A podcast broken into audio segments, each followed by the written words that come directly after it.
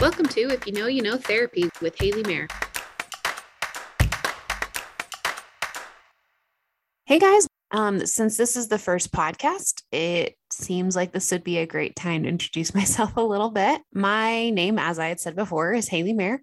I'm an LCSW here in Utah. I guess kind of background, I'm kind of from all over the place, not originally from Utah, which if you know much about people here in the state, a lot of us like to self-proclaim that.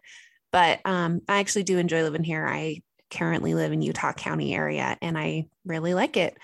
I kind of grew up all over the place, lived in many different states, did a lot of different jobs, kind of everywhere from working in a clock factory to working in Disney World at one point, and been a therapist for the last about, I'd say 6 years or so.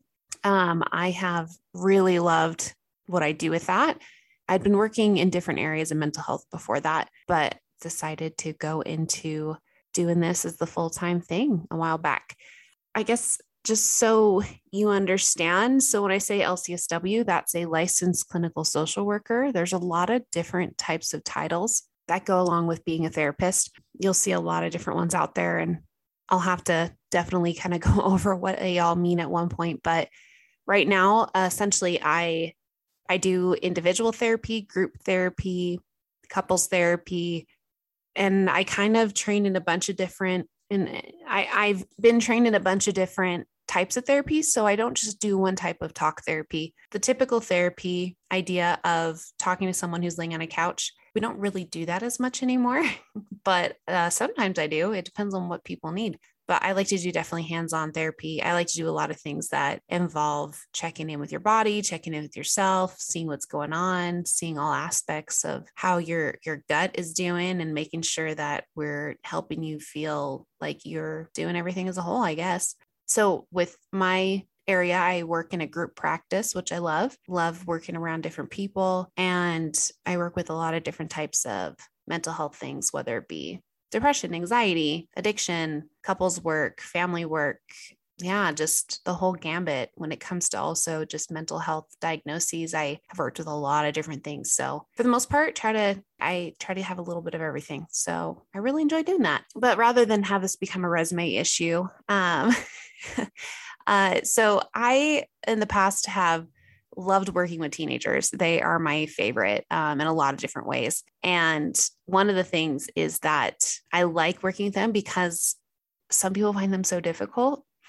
And usually it's just because they're really not understood. They don't know how to understand themselves, let alone getting understood by other people. And I love just being able to kind of relate to them and also just feel like I can just be authentic with them. And then in turn, I notice they're authentic with me. I love when I have a teenager come into the office who is upset that they're in therapy or they just don't really want to leave the house. And I love just being able to get on their level and just talk to them about how their day's going.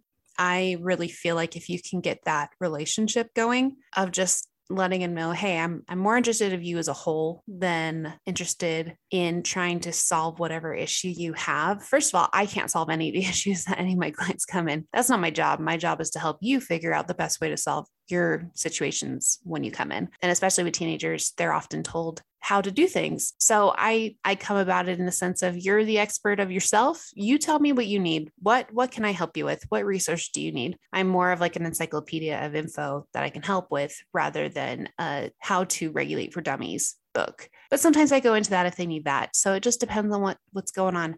And the reason I bring up that area that I really like is I noticed I'm on social media like most of the world. And I notice, especially for millennials, brethren, I noticed with millennials, I feel like we're kind of in that same boat in the sense of we're kind of made into the humor of, well, we just have all these issues and we just don't know how to work through them or talk through them. And I really just feel like as a whole, we A, misunderstand each other, but B, misunderstand ourselves, because I don't think we're giving ourselves enough credit for the things we have been through. But also I don't think that we're allowing ourselves the time and energy to kind of walk ourselves through the healing process. We kind of want it right now. We're a very instant culture for a lot of different reasons. But I think the biggest reason of all is because we're given a lot more information than probably our parents were given about emotions. And now we're expected to know how to deal with that. Yet we're kind of the people who brought that information forward. It doesn't make sense, right? You're given all the information of like, hey, guess what? Like, there's actually a lot more emotions, just angry and sad, and all of them are good. And you have to work through them, but you can't let them take over too much. And then we're also expected to say, and now you have to regulate through that. And also there are these things called coping skills and boundaries and all these other things. And we just have no clue how to do that on a consistent basis for a lot of reasons. And it's not that we're idiots by any means, but we're probably the first group of people from research, from what I'm seeing. I mean, you're looking at what's going on in the world. And honestly, so if you're looking at it, millennials are roughly age 26 to 41. First of all, that's a huge age area. Okay. And I'm like right smack in the middle of it. And we're at that age where most of us are starting to, from 26 to 41, developmentally, you are learning how to do things on your own a bit more. We're doing more complex things on our own. Or we're going to people who can help us, specifically, let's say taxes, because we all complain about that, because honestly, who prepared us for that? And what kind of joke was that in school?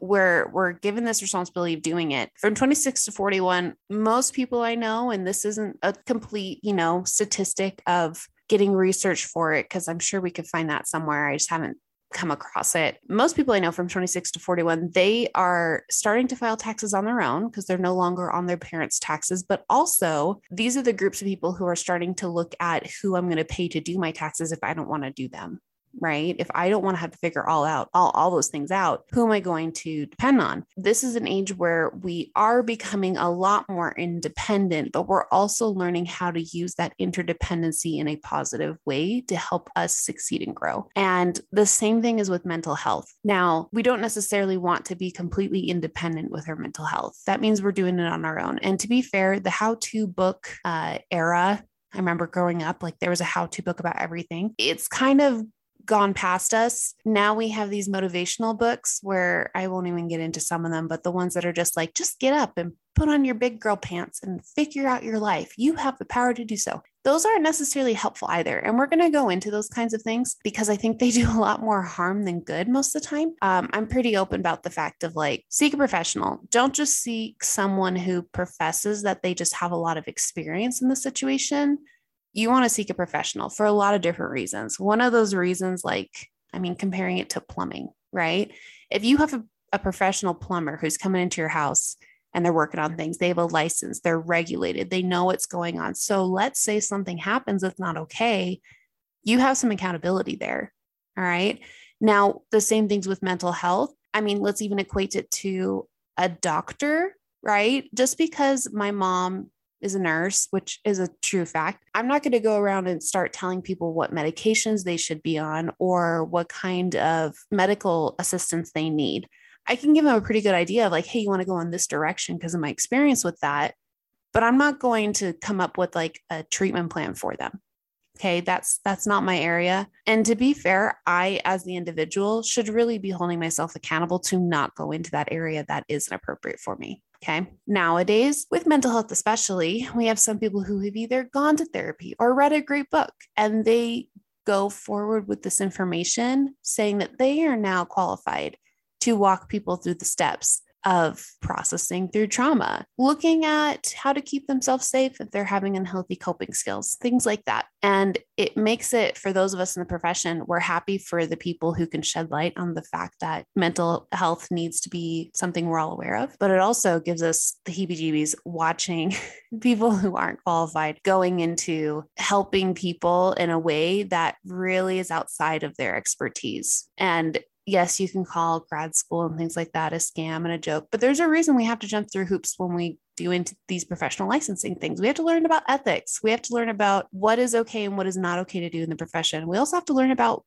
things that didn't work in the past. Like you read about things like conversion therapy. You read about things like there's some rebirth therapy, things like that. There's things like that that are just not okay and unethical. And you then have people who don't have the information, who are actually in the end recreating a lot of these things that we've learned about were unethical. Okay. So one of my big things with this podcast is I'm coming to you with either myself or I'm getting the people who have the expertise. That's the plan. I want to be a resource, but I also want to give you actual things that are legitimate.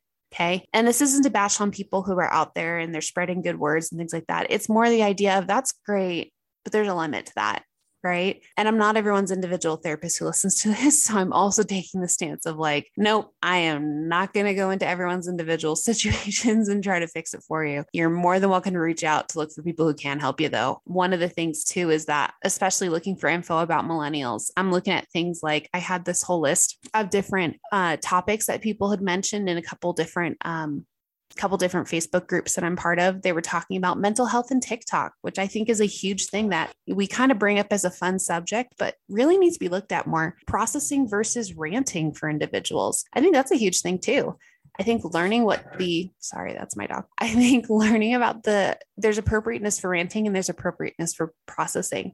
Both of those things are very helpful, but you need to know what the difference is. Why millennials have higher mental health difficulties. I'll be honest. I think a lot of that is to do with the fact of like, we now have more info. Therefore, there's more to be looked at. More people are coming forward and being vulnerable about mental health. Therefore, I think we're going to find more mental health. And it's kind of like the whole thing that you'll talk about with like vulnerable populations in general, whether it be LGBTQ, things like that. They're wondering why are there so many more of these people in the world than there were in the past? And I'm like, I don't think there are more of them. I just think now people are more open to talking about these kinds of things. And so it's just the fact of, because there's more knowledge, there's more of what's going on.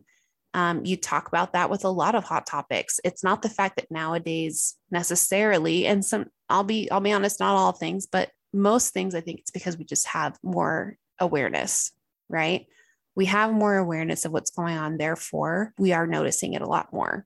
It's the thing that we're now focusing on in the room rather than just casually glancing past it. Talking about childhood trauma, talking about making progress in therapy and what that looks like. I think even choosing a therapist is huge. Those are all things to look at. And honestly, I'm the last thing I want is to be someone who I was watching a reel on Instagram because I'll be honest, I don't have a TikTok. Don't really plan on getting one either. I spend enough time on social media as it is. I could imagine that would even just make my stats on my phone tell me I'm spending much more screen time than I was wanting. Watching it, the last thing I want to do though is be like one of those reels where they have these people who are just saying these stupid words, but they're saying it in a deep voice. So that way, you know, they're serious. That's the last thing I really want this to be. So just heads up. I'm hoping not to go there. There might be moments I'm serious. I mean, let's be honest. It's hard not to talk about depression and just be like, and it's okay. Don't worry about it. We're going to have moments of a little bit of, groundedness I'm going to go with, but honestly, there's a lot of topics to go over. There's a lot of things to look into, a lot of things I also want you to be thinking about. That's kind of my thing with therapy. It's my thing with groups as well. And it's not like I'm the one who does this. I just make it a goal of mine. When I do a session or a group or whatever, I leave you with a takeaway. Hopefully it's something you can look at for yourself and decide, what do I do with this info now? Right? I have a lot of podcasts I love that they talk about what comes next. What do I need to do? And I love that because for me personally, I will just listen to it and be like, that was nice. And unless there's like a specific takeaway, I'm just going to be like, well, that was good info and kind of move on. My goal again is I'm not going to change your life. Like that's not something that I can do, but I'm hoping that I can, inspire someone to ask the questions that they need to look at their own life and evaluate what they want to be doing with it. So thanks so much for giving this first episode a listen. Please, by all means, you can find me on social media. Again, not on TikTok, but I am on Instagram and Facebook. On Instagram, you can find me at I got two of them right now, one for the show. So if you know, you know, therapy, and it's the lovely abbreviation. So IYKYK therapy. On Instagram, I'm also Hailey the Therapist. There are spaces between the words or underscores because I'm old school and I don't like having everything all together. And that's on Instagram. And then also I'm on Facebook with IYKYK therapy. if you want to find me there. Please feel free to ask questions, bring up topics that you want to hear. I would love to see what's available. Again, I'm not doing this because of just like, I'm interested in this and I'm going to tell you about it. There's a lot of that, but I'm also looking at what you find beneficial, because let's be honest, this isn't exactly my video blog for myself. So let me know what you think. Yeah. And I'll see you next time. Hey guys, thanks for listening. Please rate, subscribe, and review. You can find me on Apple Podcasts or Spotify, and on social media, Instagram at Hailey the Therapist, or if you know therapy, IYKYK Therapy on Instagram or Facebook. Love to hear from you.